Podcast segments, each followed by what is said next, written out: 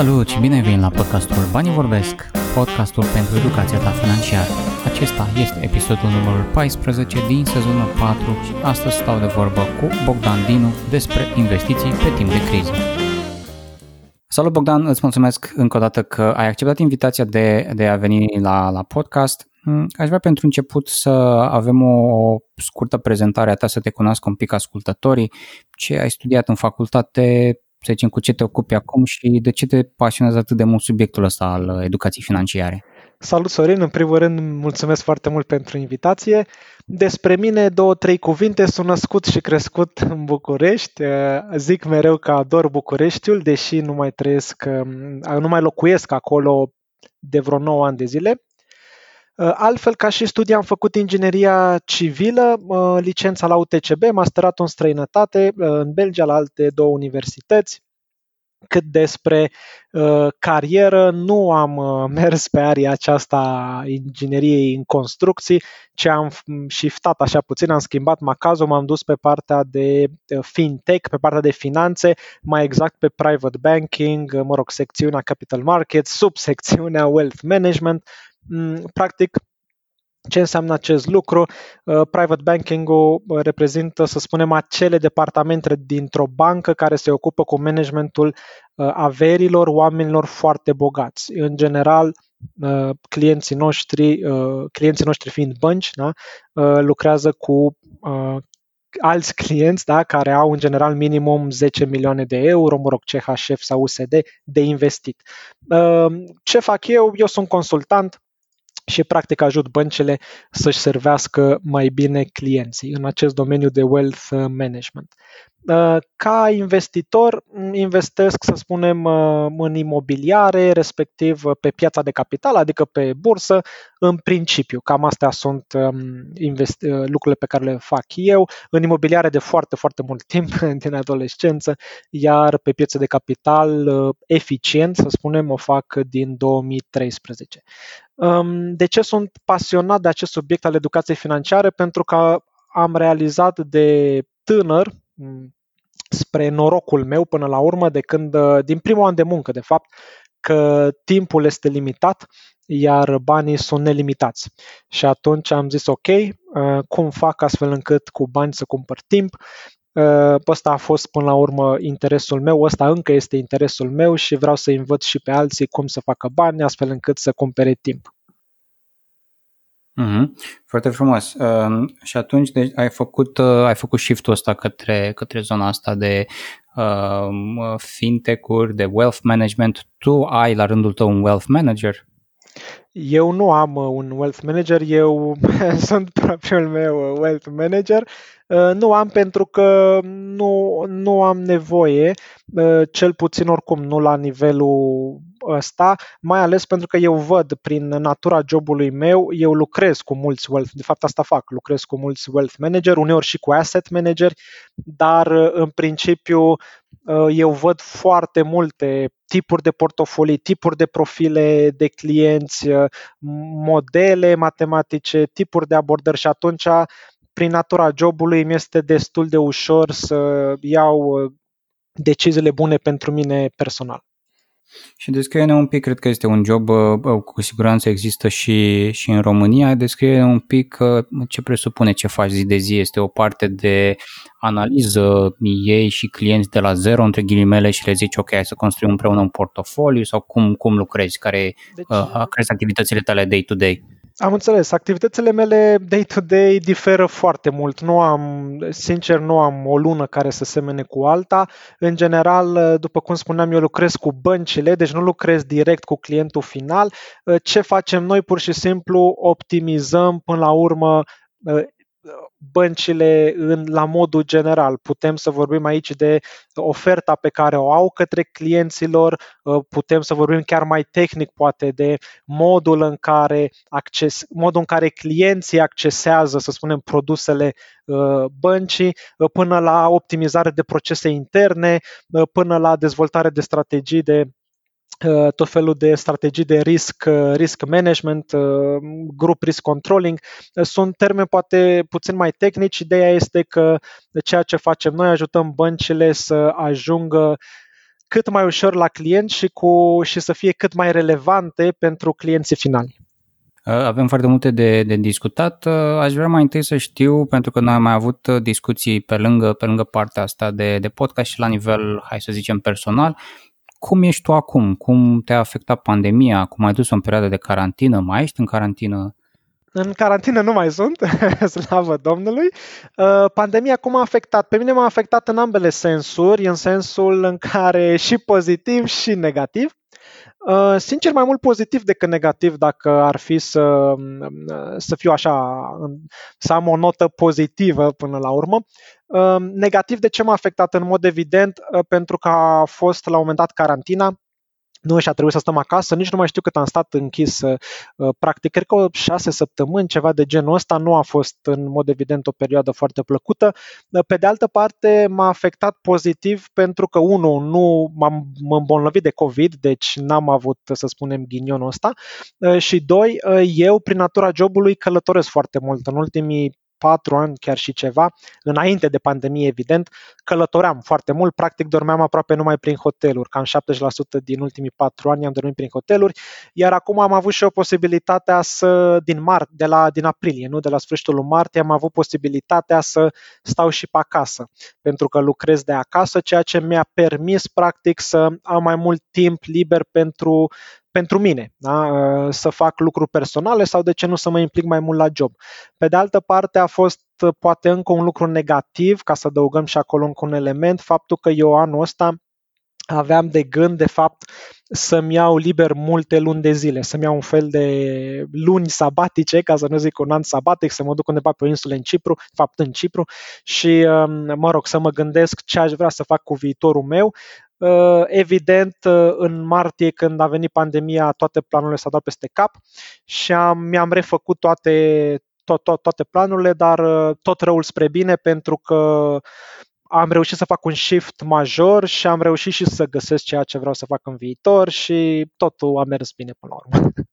Și atunci partea asta, pe, pe partea cealaltă profesională, lucrezi, lucrezi 100% de acasă, acum continui ceea ce vrei să faci Uh, ceea ce făceai deja și ți-ai clarificat ce vrei să faci și mai departe.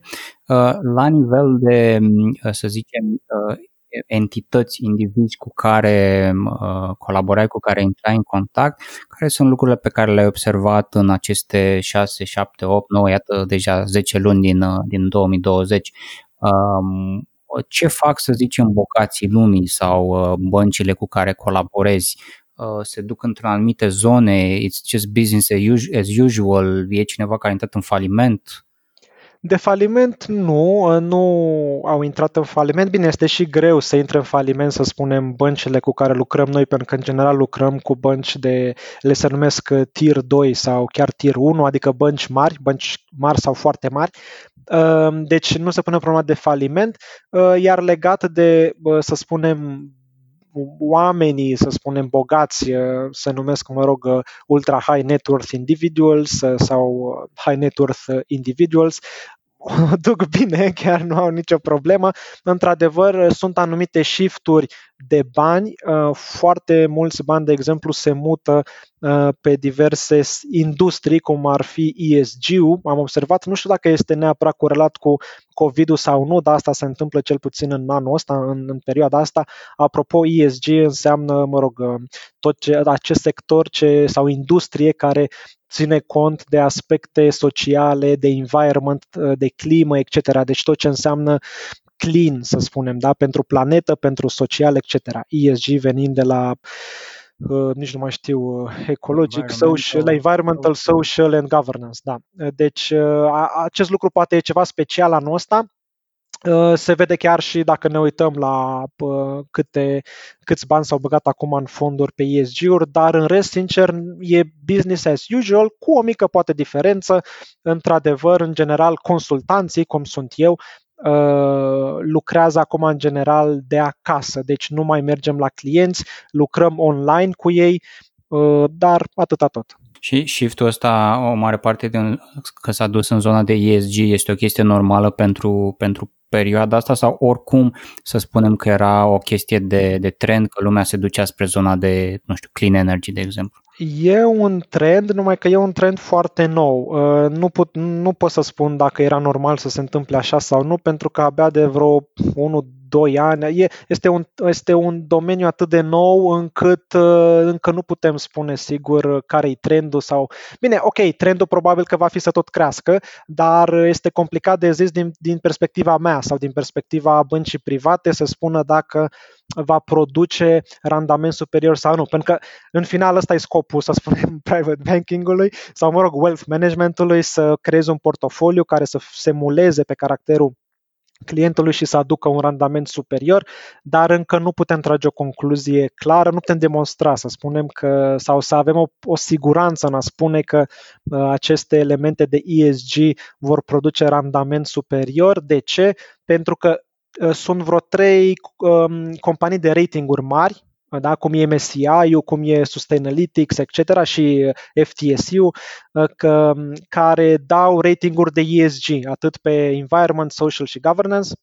Și dacă ne uităm pe o luăm o companie, Facebook, de exemplu, și ne uităm ce ratinguri dă pe, dau aceste companii pe toate cele trei componente, vedem că sunt foarte diferite în funcție de compania de rating. Cu alte cuvinte, MSCI-ul poate să zică dau un rating foarte bun pe environment, iar Sustainalytics dă un rating foarte prost. Și atunci cum faci să alegi de fapt o companie care are un ESG score mare sau nu, sau nu încă, încă e în analiză toată treaba asta. Recomandările și analizele pe care le faci tu mai departe către, către bănci în principal sunt pe baza faptului că uh, perioada asta de COVID va continua și în 2021 sau este un factor pe care îl iei în considerare pentru viitor? Uh, noi nu recomandăm băncilor uh, ce, uh, ce portofolii să folosească, etc. Noi doar le, să spunem, facilităm analiza sau le, le facilităm modul de lucru sau le agregăm datele astfel încât ei să aibă la dispoziție mai multe variante într-un, mai, într-un timp cât mai scurt. Deci nu le spunem noi nu, nu le dăm noi tipuri de portofolii sau uh, cum să investească, nu este treaba noastră, până la urmă asta este treaba băncii până la urmă, numai că noi le oferim posibilitatea de a găsi variante optime pentru clienți. Uh, legat de COVID, uh, sincer, jobul meu sau jobul nostru ca și consultanți în wealth management nu s-a schimbat. Noi facem exact același lucru pentru că fie că vine COVID-ul sau nu, până la urmă jobul este același. Tu ai fost foarte activ uh, de când nu ne-am auzit ultima dată, ți-ai pornit și canalul de YouTube în urmă cu câteva luni, felicitări cu ocazia asta. Mersi mult! Um, și multă lume uh, își pornește un podcast, iată, și e, e un trend destul de hata, deja sunt categorii specializate la diverse festivaluri, sunt festivaluri dedicate podcasturilor, în principal audio. De ce te-ai decis tu să intri direct pe zona video? Da, eu am preferat să intru pe zona video pentru că simt, din două motive. Simt pe de-o parte uh, că sunt mai apropiat puțin de public, în sensul în care cel care mă urmărește mă poate și vedea, deci îmi vede oarecum mimica, pot să gesticulez într-un fel sau altul. Și poate cel mai important motiv este pentru că, în general, subiectele pe care le abordez eu sunt destul de factuale. Adică eu orice subiect aș aborda o fac dintr-o perspectivă factuală. Uh, ce vreau să zic prin asta? Vreau să zic că eu, uh, mie îmi place să lucrez cu date, îmi place să lucrez cu grafice, tabele, etc. Și atunci mi-ar fi greu să o fac uh, printr-un podcast. Mi-ar fi greu să-l fac pe cel care mă urmărește să înțeleagă foarte bine ce vreau să zic, fără să-i arăt uh, un grafic, un tabel, etc. De-aia am ales uh, partea de video, deși, sincer, mi se pare puțin mai greu partea video pentru că na, te și vezi și atunci trebuie să ai puțin grijă cum, uh, cum te prezinți.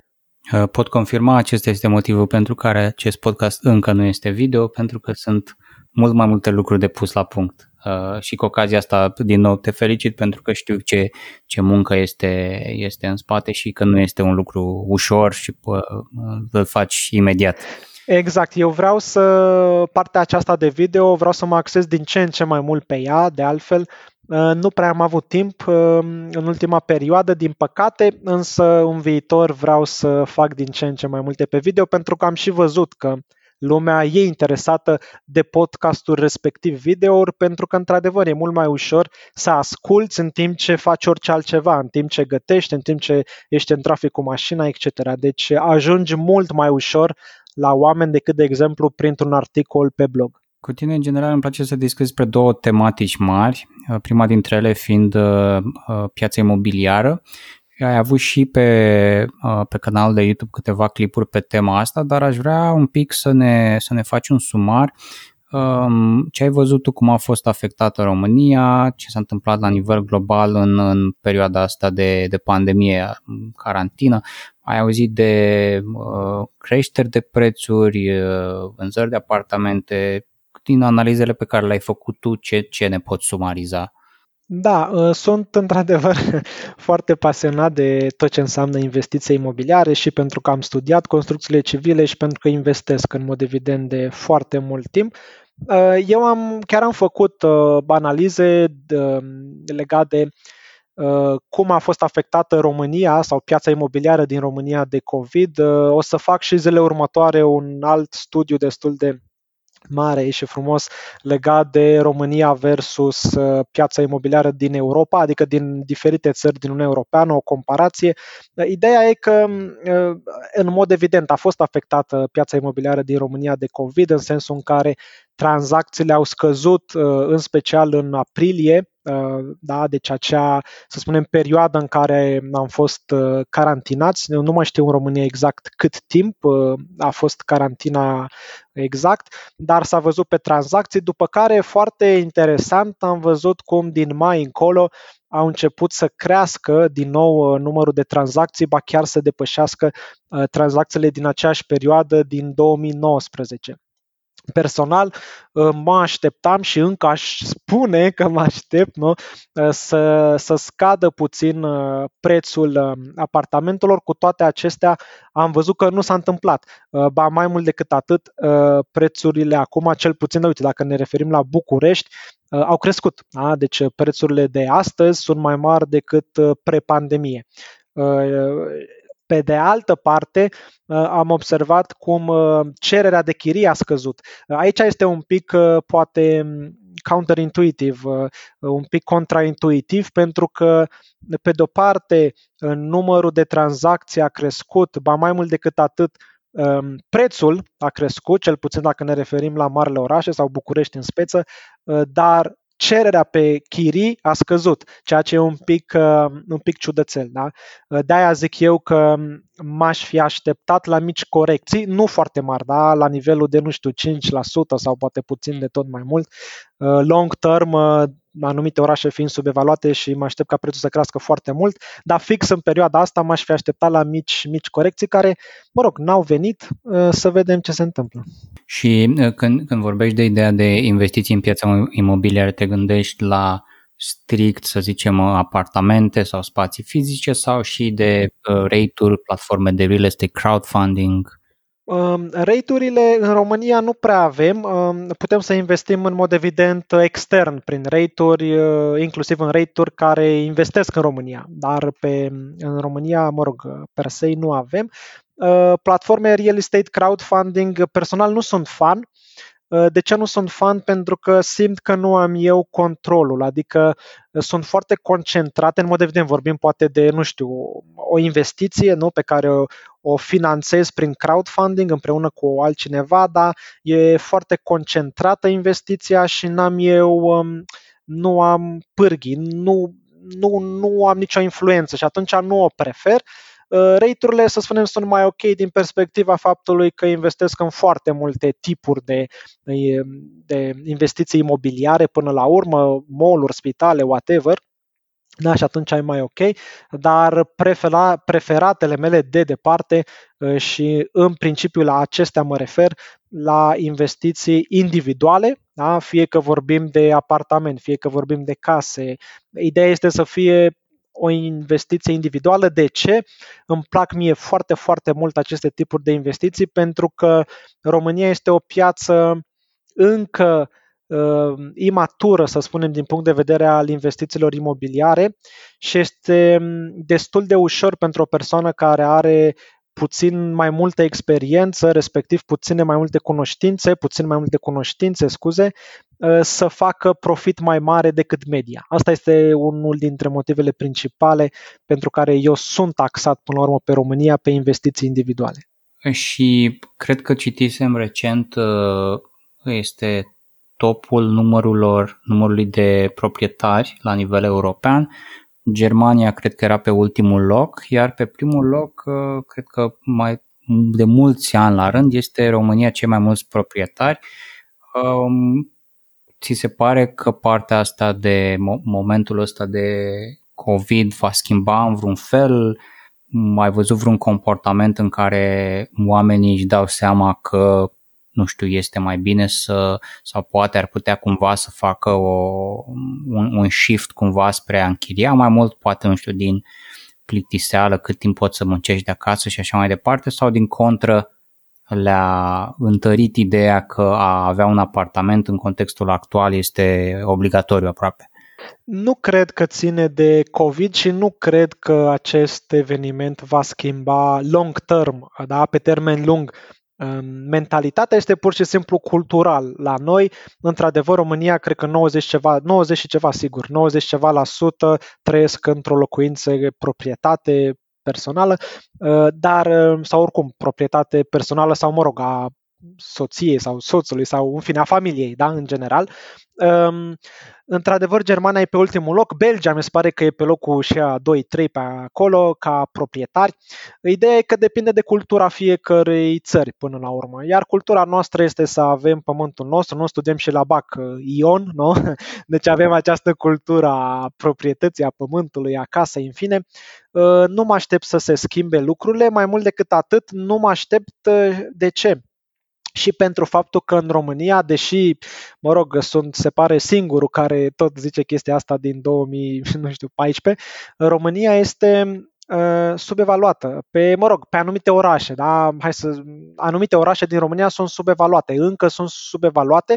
Ce înseamnă chestia asta? Înseamnă faptul că uh, unui cuplu tânăr, nu știu, de 30 de ani să spunem, îi este relativ ușor să cumpere un apartament da?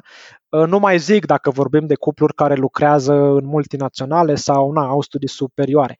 Ă, atunci chiar că e super ușor să cumpere un apartament într-un oraș mare.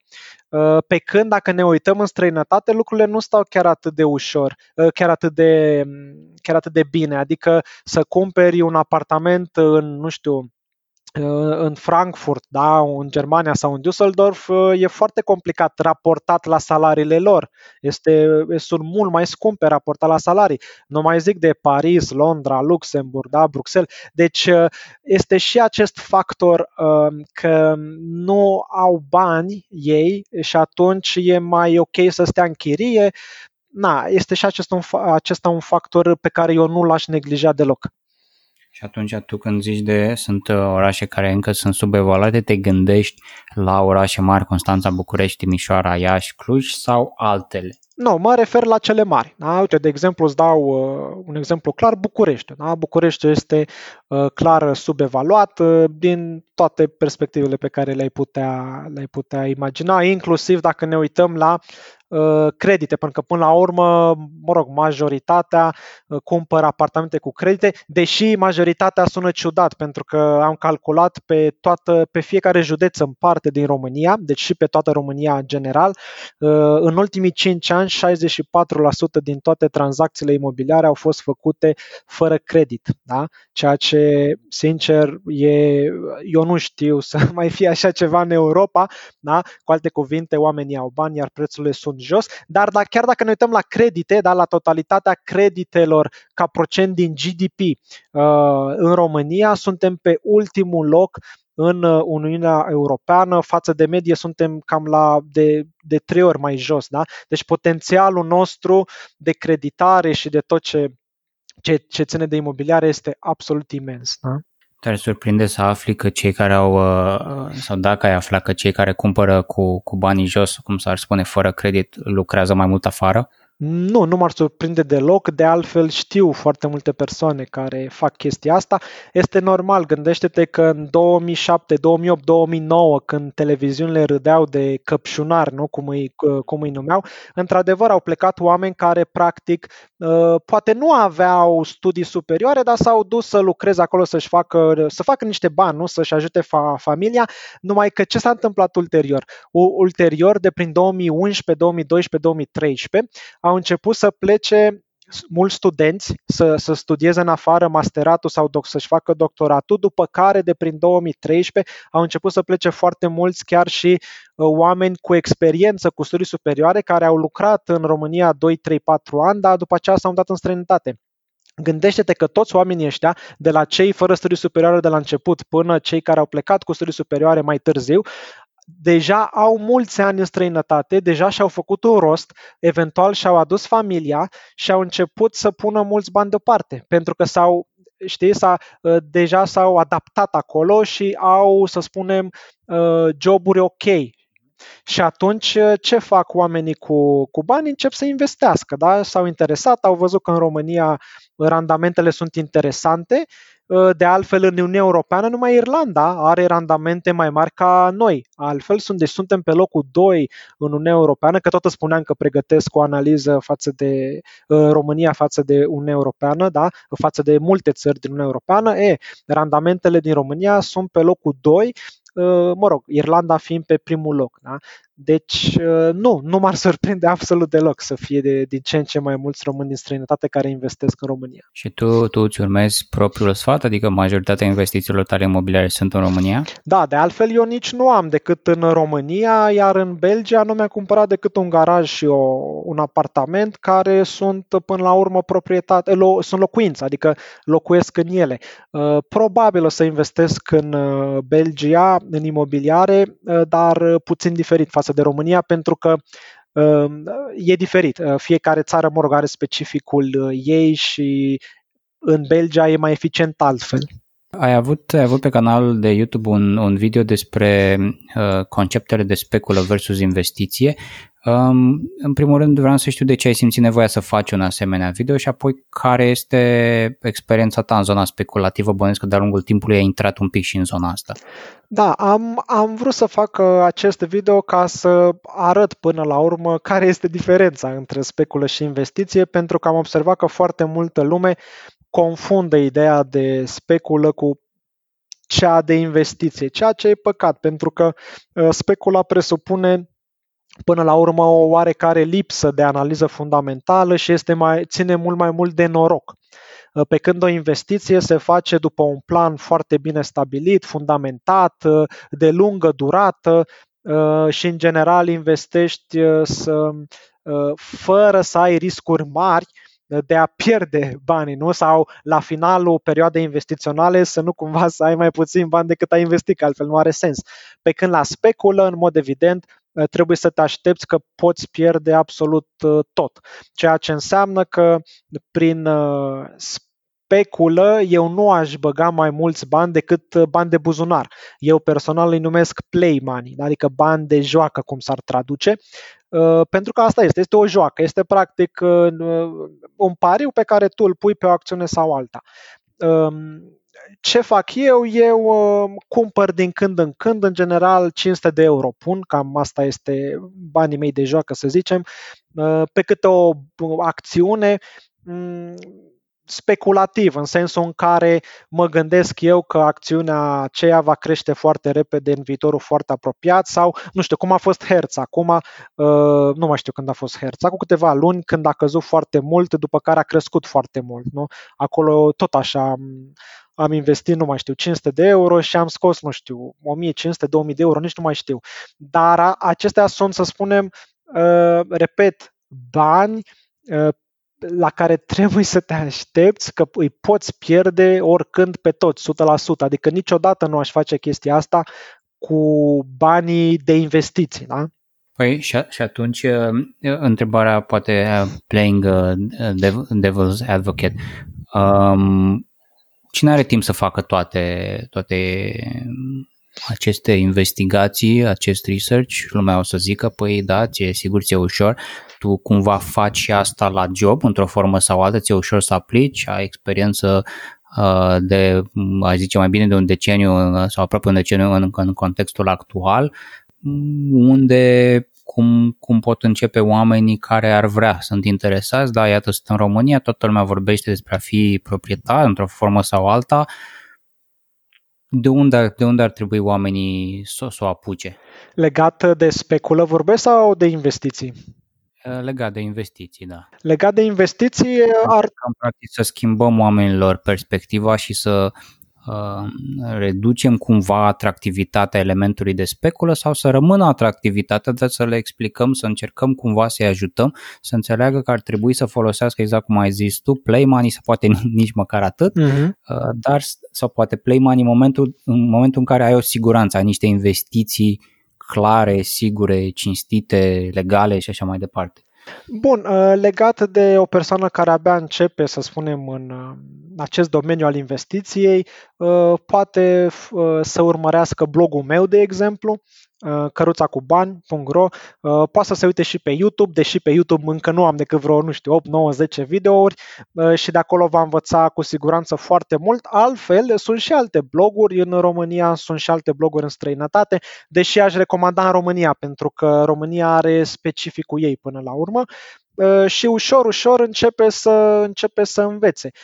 Mai sunt și, mă rog, cursuri, dacă vrea, inclusiv eu am astfel de cursuri, dacă, nu știu, vrea să o facă, să spunem, într-un mod accelerat, dar, în principiu, sfatul meu ar fi să înceapă să citească bloguri, ca să, începe, ca să înceapă să se familiarizeze cu ce înseamnă o investiție, care sunt clasele de active, diferențele dintre acțiuni și obligațiuni, cum se investește eficient, care e treaba cu taxele, cam de aici. Eu zic că astăzi, sincer, uh, orice persoană care vrea să se apuce să învețe despre investiții, nu are nicio scuză să nu o facă pentru că are la dispoziție foarte mult material gratuit uh, din care poate învăța practic de la A la Z tot ce trebuie să facă.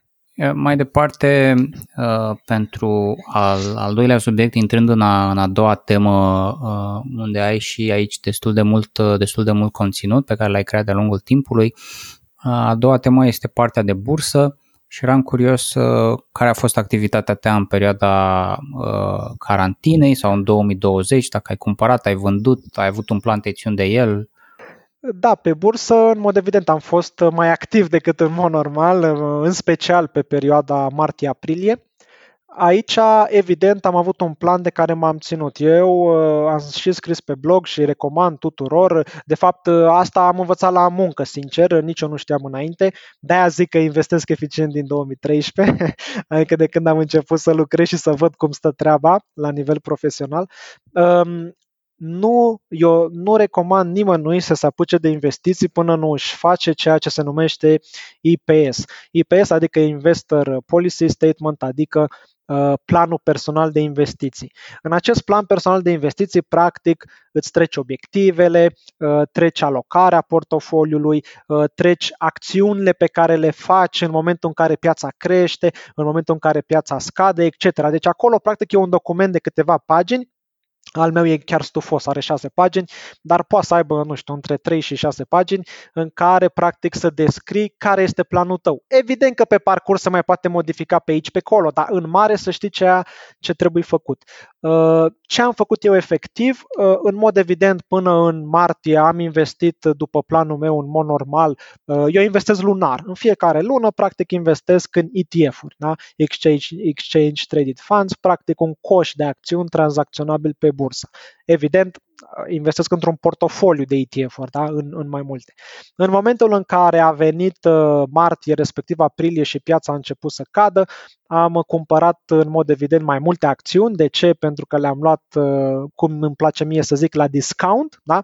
Uh, mai mult decât atât, am vândut o parte foarte consistentă de obligațiuni care, by the way, au crescut în timp ce acțiunile au, au, au scăzut cu câteva procente și de banii aceia practic am cumpărat și mai multe uh, acțiuni. Cum am făcut chestia asta? În trepte. Adică nu uh, am zis uh, gata, au căzut cu 10%, cumpăr acum de toți banii, nu, am făcut-o în trepte, în patru trepte. Au căzut 5%, am cumpărat acțiuni. Au mai căzut 5%, iar am cumpărat acțiuni. Au căzut 10%, Uh, am luat, uh, am vândut o parte din obligațiuni, am cumpărat acțiuni, au mai căzut cu 15%, am vândut iar obligațiuni și am cumpărat acțiuni. Da? Uh, de aia, dacă ne uităm acum la, de exemplu, Standard Poor's 500, cum era înainte de pandemie, ca era, nu știu, la 3000 cât, 3800, 3600, nici nu mai știu cât, la, la, la, la cât ajunsese, nu contează. Ideea e că astăzi încă este la nivelul de sub prepandemie ca valoare Ehm, dar cu toate astea, portofoliul meu e pe plus cu vreo 11%. De ce? Singurul motiv uh, pentru care portofoliul meu este pe plus este pentru că practic am făcut acele uh, cumpărături adiționale, da? uh, fie cu cash, fie prin vânzare de obligațiuni uh, în martie-aprilie. Ai zis ceva foarte interesant și uh, n-aș vrea să se piardă nuanța. Ai zis uh, am, în perioada carantinei am cumpărat mai multe ETF-uri Uh, fiind o perioadă în care totul era uh, scăzut în cădere, să spunem, și ai zis am cumpărat mai mult evident. Explică un pic uh, elementul ăsta, că poate oamenii sunt, sunt oameni care se gândesc, ok, păi este, uite, totul este pe minus, e în scădere, ce se întâmplă, nu știm cât timp va, o, o, o să scadă, e că bursa e căzută, poate în, în cazul să, nu știu, să vând tot dacă am deja ceva și să mă duc spre să încerc să-mi fac, nu știu, un credit, să-mi iau un apartament, pentru că, uite, în momentele astea nesigure, nici măcar bursa nu mai este ceva pe care să te poți baza mereu. Uh, da, aici lumea trebuie să înțeleagă că această strategie nu o poți aplica dacă investești în acțiuni individuale. Dacă investești în acțiuni individuale, într-adevăr, acea acțiune, să spunem Apple, zic și eu, nu știu, să spunem că a început să scadă, e periculos să începi să bagi bani uh, în timp ce tot ea scade. De ce? Pentru că acea companie individuală ar putea da faliment. Respectiv, ai putea pierde toți banii. În momentul în care vorbim de ETF-uri, deci de un pachet de acțiuni, vorbim de, de exemplu, e un ETF care urmărește indexul MSCI World. Să spunem, include, nu știu, mii de mii de companii, nici nu mai știu câte mii de companii include, și atunci nu mai ai acest risc uh, idiosincrate până la urmă, sau risc de concentrare pe o singură acțiune și nu ai riscul ca ETF-ul să ajungă pe zero, care însemna ca toată economia mondială să nu mai existe. Adică, practic, ar însemna să nu mai fie viața cum o știm noi acum, da? Și atunci când investești în ETF-uri, îți permiți ca atunci când piața scade, tu de fapt să intri pe piață să cumperi pentru că uh, nivelul acțiunilor este jos, pentru că ești convins că în viitor, nu știi când, că va fi o lună, că va fi un an, că vor fi doi, nu contează, uh, lucrurile vor uh, reveni. Da? Uh, cam asta este principiul până la urmă, dar repet, doar dacă vorbim de ETF-uri, da? nu recomand și nu se recomandă, nu că recomand eu sau nu, dar nu merge strategia aceasta dacă o faci cu acțiuni individuale. E, și atunci, cumva, două întrebări de follow-up. Prima dintre ele ar fi la, la ce te uiți în momentul în care alegi un ETF, să presupunem că nu vorbim de contextul actual, ci inițial când, când ți-ai ales niște ETF-uri uh, uh, și ai, ai continuat cu ele și apoi poate oamenii s-ar gândi, a, cool, ok, înțeleg conceptul de ETF, investesc, uh, să zicem, uh, organizat într-o serie de companii, minimizez teoretic riscul, ar fi o idee bună în contextul actual să investesc în ETF-uri medicale? Ok, um, în momentul în care aleg un ETF, mă uit la foarte multe lucruri, hai să zic două, trei dintre ele. În primul rând, unde este domiciliat ca să optimizez taxele și comisioanele, respectiv să fie într-un paradis fiscal, de exemplu Irlanda. Uh, mă mai uit apoi, în mod evident, ce urmărește ETF-ul respectiv, uh, piețele dezvoltate, emergente, un sector anume, etc. Mă mai uit evident la AUM se cheamă, Asset Under Management, adică cât de mare este acest ETF ca să-mi dau seama uh, dacă e lichid, da, unde se tranzacționează, să nu, pre, să nu pierd prin spread, să nu risc ca acest ETF să fie cumva închis, să fie prea mic și să fie închis, practic. Da? Uh, mă uit la foarte multe lucruri, uh, dar um, dacă întrebarea ta a fost mai pliată pe două, să spunem, cărări, odată la ce mă uit pe un ETF individual și a doua întrebare, din ce am înțeles eu, a fost mai mult cum îmi construiesc portofoliu, cum le aleg uh, pe acelea bune pentru mine din, sens, din perspectiva alocării, adică dacă este pe o industrie anume sau pe o zonă geografică anume. Pe foarte scurt, încep prin medie ponderată pe capitalizare globală și după care încep să mă tiltuiesc, adică să mă concentrez mai mult pe o anumită industrie sau pe o anumită zonă geografică sau pe anumiți factori, de exemplu, companii de tip uh, small cap, adică capitalizare mai mică decât media, să spunem, um, și așa îmi construiesc portofoliu. Evident, n-am cum în 5 minute să intru în detalii, dar în foarte mare, high level, cam așa fac. Există acum uh, instrumente, știu care și, și aplicația Trading 212, uh, uh, instrumente prin care îți poți construi, să zicem, ca un fel de ETF, ei o numesc PIES, astfel încât tu poți să zici, ok, mă interesează toate toate companiile de mașini din lume listate la bursă, dar nu știu să existe un ETF pe zona asta, mi-adaug eu un pachet și pot să investesc lunar o sumă fixă și se duce, să zicem, proporțional dacă sunt 10 companii de, de ma- constructoare de mașini și eu am 100 de dolari, se duce să zicem câte 10 dolari către fiecare, către fiecare dintre ele. Îmi imaginez că ai o perspectivă similară și anume că ETF-urile în care investești sunt construite totuși de niște experți, adică ai recomanda oamenilor să zici, uite, uh, zona asta medicală pare că este hat acum cum e cu, se caută un vaccin, foarte multă lume caută lucrul ăsta și eu îmi fac eu ca un fel de mic portofoliu de acțiuni și investesc constant în aceste companii, poate, poate iese ceva. Da, numai că din nou, acest lucru, este, această strategie este diferită în sensul în care tu faci uh, un fel de, mă rog, în, um, la nivel profesional se cheamă tactical investing, ce explici tu aici. Um, eu nu recomand nici măcar tactical investing pentru că nu, dacă nu lucrezi în domeniu, este foarte greu ca tu să nimerești. Pentru că, da, de exemplu, vor fi probabil câteva companii care vor crește foarte mult. De, fapt, de altfel, au și fost anumite companii care au excelat, uh, chiar și pe medical, dacă vorbim. Numai că, gândește-te, sunt foarte multe companii în medicină. De unde ai ști tu că ai nimerit exact pe cea care Uh, va crește. Este foarte complicat. Da? Uh, deci eu aș asocia chiar acest lucru mai mult cu specula decât cu, cu investiția. Uh, e complicat. De-aia eu prefer ETF-urile pentru că mă duc practic pe piață la nivel mai general și dacă mă duc, de exemplu, în medie ponderată pe capitalizare globală, ă, atunci știu că merg cu piața, oricât ar fi ea, dacă piața crește global cu 5%, eu am 5% să spunem, iar după ce am această medie ponderată pe capitalizare globală, într-adevăr, încep să mă tiltuiesc, cum zic eu, da? încep să mă concentrez pe diverse uh, regiuni, sectoare, factori, etc., astfel încât să produc peste medie dar mă opresc aici, nu mă duc după aia pe uh, 10 companii anume și să investesc în ele, pentru că mi este clar că șansele mele de reușită sunt foarte mici.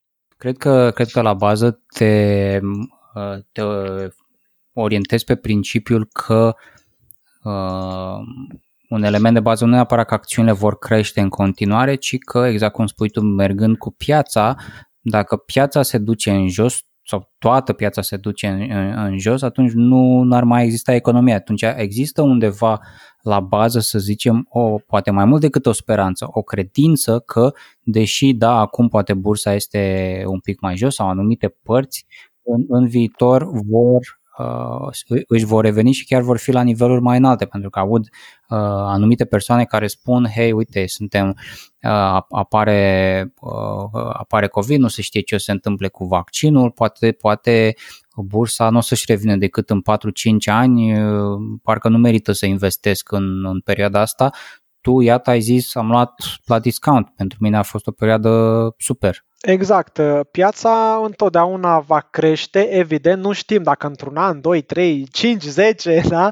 Uh, nu știm când, dar părerea mea că cel puțin până în 2050-2060 nu are cum să nu crească, uh, pentru că gândește-te că avem toată partea de Asia, uh, de fapt toată, foarte multă parte din emergente, din piața emergentă, dacă întâmplă la Asia, Brazilia, etc., abia acum se formează middle class-ul. Ei în uh, China, pe China în 90 și ceva, avea cred că 1% din populație middle class. 1%, tu îți dai seama. Da? E, abia acum se formează middle class-ul, nu mai zic că Bill Gates a avut mare grijă, mă rog, printre alții, dar Bill Gates în principal, prin fundația lui, a vaccinat foarte multă populație în Africa, deci acum i-a pus cumva pe picioare din punct de vedere al mortalității la naștere măcar, iar acum îi și educă. Păi gândește-te că Africa va deveni de departe numărul 1 ca populație mondial, o Africa care astăzi nu consumă, dar care în 10, 15, 20 de ani va consuma cel mai mult din lume probabil. Da? Deci piață există enorm. Dacă stai să te gândești până acum cine a consumat? Europa, SUA, ă, Canada, Australia și două, trei țări, Japonia, etc., care nu știu dacă formează un miliard în total, poate un miliard. Dar noi suntem 7 miliarde și ies din ce în ce mai mulți oameni din sărăcie. Ce înseamnă asta? Că vor consuma mult mai mult. Da? Ce înseamnă asta? Piața va crește. Este foarte simplu. Atunci poate este doar o persoanele care sunt, să zicem, să, din nou să încercăm să se ajutăm, să se ducă un pic, să-și arunce măcar ochii peste ideea de a investi pe bursă. Faptul că piața, zona asta de, de bursă, în, în spate nu, nu sunt Uh, uh, niște indicatori și atât este o activitate reală. Dacă ar cădea bursa, n-ar mai funcționa economia. Exact, exact. Dacă n-ar mai exista bursă, până la urmă, uh, ar însemna că, nu știu, ar eventual, nu știu, să fi venit extraterestri. Habar n-am, am fi fost într-un război pământ cu extraterestri. Nu-mi dau seama în ce situație ar putea să, să se întâmple așa ceva. Este, este... Nu are cum, pur și simplu. Care crezi că sunt um Uh, riscurile în, în zona asta de, de acțiuni, de ETF-uri, uh, poate și de obligațiuni uh, pentru următorii 3-5 ani. Da? Sunt persoane care deja investitori pe, pe bursă la nivel global, cum se pot pregăti oameni, oamenii pentru eventuale probleme sau să uh, fie proactivi și să-și, poate e un moment bun să-și reconfigureze portofoliul? Uh, portofoliul trebuie configurat uh, pe profilul personal de risc, asta este clar. Uh, riscurile investițiilor sunt foarte multe, de la riscul de concentrare pe o anumită acțiune. De exemplu, dacă investești doar în două, trei acțiuni, ai un risc prin faptul că te-ai expus doar pe trei acțiuni și acele acțiuni pot da faliment. În mod evident, putem vorbi de riscuri ca volatilitate, în sensul în care portofoliul tău este format doar din uh, clase de active care se mișcă foarte sus, în sus sau în jos. Și atunci riști ca portofoliul tău să fie pe minus fix când uh, poate ai nevoie de bani. Ăsta e iar un risc. Uh, evident sunt riscuri de genul credit risk, în sensul în care poate, nu știu, investești printr-un printr-un broker care nu are activele lui, care nu are, să spunem, conturile, conturile investitorilor nu sunt segregate și dacă brokerul dă faliment, ai pierdut banii sau riscul de fraudă. Deci sunt foarte multe tipuri de riscuri. Uh, evident, scopul nostru este să le minimizăm pe toate.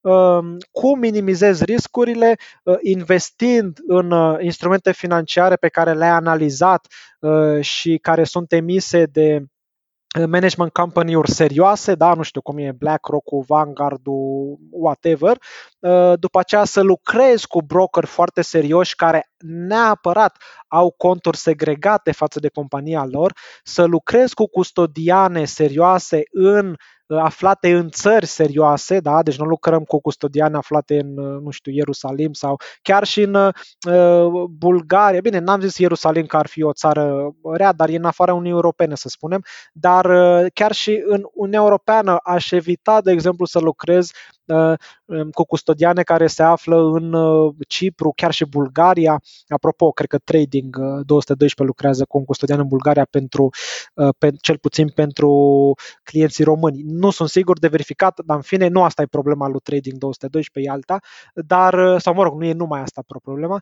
Uh, deci ideea este să lucrăm cu companii serioase, să alegem clase de active serioase, să ne facem o alocare a portofoliului uh, care să se potrivească pe profilul nostru investițional, adică dacă noi uh, avem o anumită vârstă, poate avem 50 de ani. În mod evident, n-am vrea să fim expuși 100% pe acțiuni, să avem o volatilitate mare, da? Portofoliul trebuie să corespundă profilului nostru.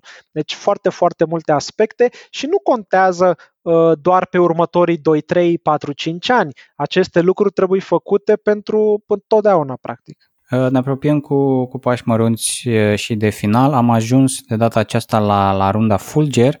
Uh, îți voi cere să alegi între, între două opțiuni pe care o preferi tu, care crezi că este mai, mai de viitor și vom vedea ce, ce opțiune alegi. Fără comentarii sau deci doar aleg opțiunea și atât? Po- pot să și comentezi un pic, fiind Fulger, să zicem, una, două fraze. Ok. Ești gata? Gata. Perfect. Aur sau cripto? Ok, cripto, deși n-aș fi ales niciuna, dar aleg cripto să zicem cu play money. Chirie sau proprietate? Clar chirie, dar în sensul în care eu sunt eu stau în chirie, dar proprietățile mele sunt închiriate. Achiziție de apartamente pentru chirie sau investiție în rate Și aici ai clar achiziție de apartament pentru chirie pentru că am, uh, am eu un cuvânt de spus în ceea ce, ce fac. ETF-uri sau acțiuni individuale? Clar, ETF-uri. Podcast sau video? Video pentru că pot să arăt grafice, tabele, etc. La final vreau să știu ce, uh, cum a fost în perioada în care ți-ai mai clarificat un pic lucrurile la nivel de uh, viitor financiar, ce planuri ți-ai făcut pentru 2020-2021 și dacă recomand și altora să se focuseze pe aspectele pe care te-ai te-ai orientat tu? Da, aici aș avea foarte multe lucruri de zis. Hai să, nu știu, avem 5 minute sau uh, da, asta, am, am, runda Fulger s-a terminat. Ah, super, este... acum s-a terminat runda Fulger. Uh, bun, uh, ideea este că, după cum am spus de la început, dacă mi-aduc bine aminte, 2020, ca pentru mulți, imaginez, mi-au dat toate planurile peste cap, în special pentru că eu vreau să fie acest an al mai mult al, nu știu, un an sabatic, să spunem, more or less, Uh, evident nu s-a mai întâmplat să fie așa. De ce? Eu în momentul în care, din primul an în care m-am angajat, mie mi-a fost clar că eu vreau să fac mulți bani. Uh, vroiam eu la momentul acela să-mi cresc uh, veniturile active de 25 de ori. Uh, până la 40 de ani. Așa era atunci uh, crezul meu. S-a întâmplat să mi le crez de 25 de ori doar în vreo 4 ani de zile, uh, ajungând în 2019 să mi le crez de vreo 43 de ori. Deci fo- foarte mult, da? sume obscene dacă stau să mă gândesc față de cum eram acum 8 ani de zile. Da? Și astfel am zis că nu mai are sens ca pe 2020 să trag tare pe partea financiară, că nu mai are sens. Vreau să văd ce pot să fac și altceva uh, ok, planurile mi-au fost date peste cap, uh, și atunci a trebuit să mă gândesc ce să fac. În timp ce m-am gândit, am zis, băi, dacă tot stau în casă și am mai mult timp liber, haide să mă focusez mai mult pe partea pe sănătate, am slăbit foarte mult, 11 kg, sunt foarte fericit, am 62 de kg, nu 63 de kg acum uh, și um, ideea este că dacă la început nu aveam niciun plan uh, financiar pe 2020, nu mă interesa, mi le-am reluat pentru că am spus, băi, dacă tot stau în casă, uh, am timp, hai să mi le reiau, uh, astfel încât uh, până la urmă obiectivele mele pe 2020 au fost încă o dată și financiare da? Uh, și o să-mi cresc iar uh, până la final cel mai probabil veniturile față de 2019.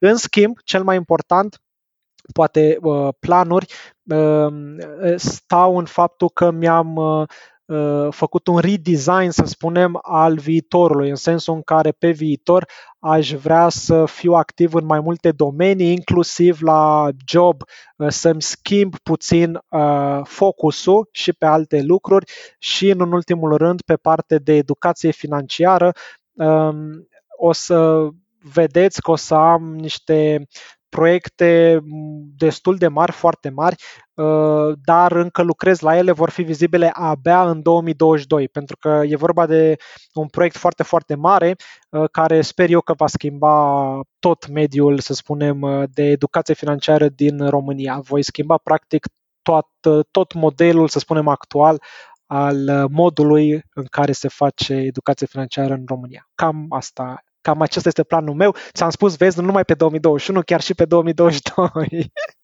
Ok, atunci uh, sper, sper să ne mai auzim, po- poate ne reușești să ne dai până atunci un, un update și te mai invităm cu, cu mare drag la podcast. Uh, Bogdan, domnul Căruță cu bani, Dinu, îți mulțumesc din nou pentru faptul că ai acceptat să participi la, la podcast și iată ești atât de darnic cu, cu timpul tău și, cu, și în contextul acesta și pe canal de YouTube și pe blog și în, în webinarii și în cursuri și în articole și nici nu mai zic altele. Uh, felicitări și pentru uh, cât ai stăbit, felicitări și pentru, pentru YouTube și să ne auzim sănătoși din nou la, la un alt episod. Super, mersi uh, și eu încă o dată pentru invitație și abia aștept să ne reauzim. Ai ascultat episodul numărul 14 din sezonul 4 al podcastului Banii Vorbesc, podcastul pentru educația ta financiară. Ne auzim data viitoare!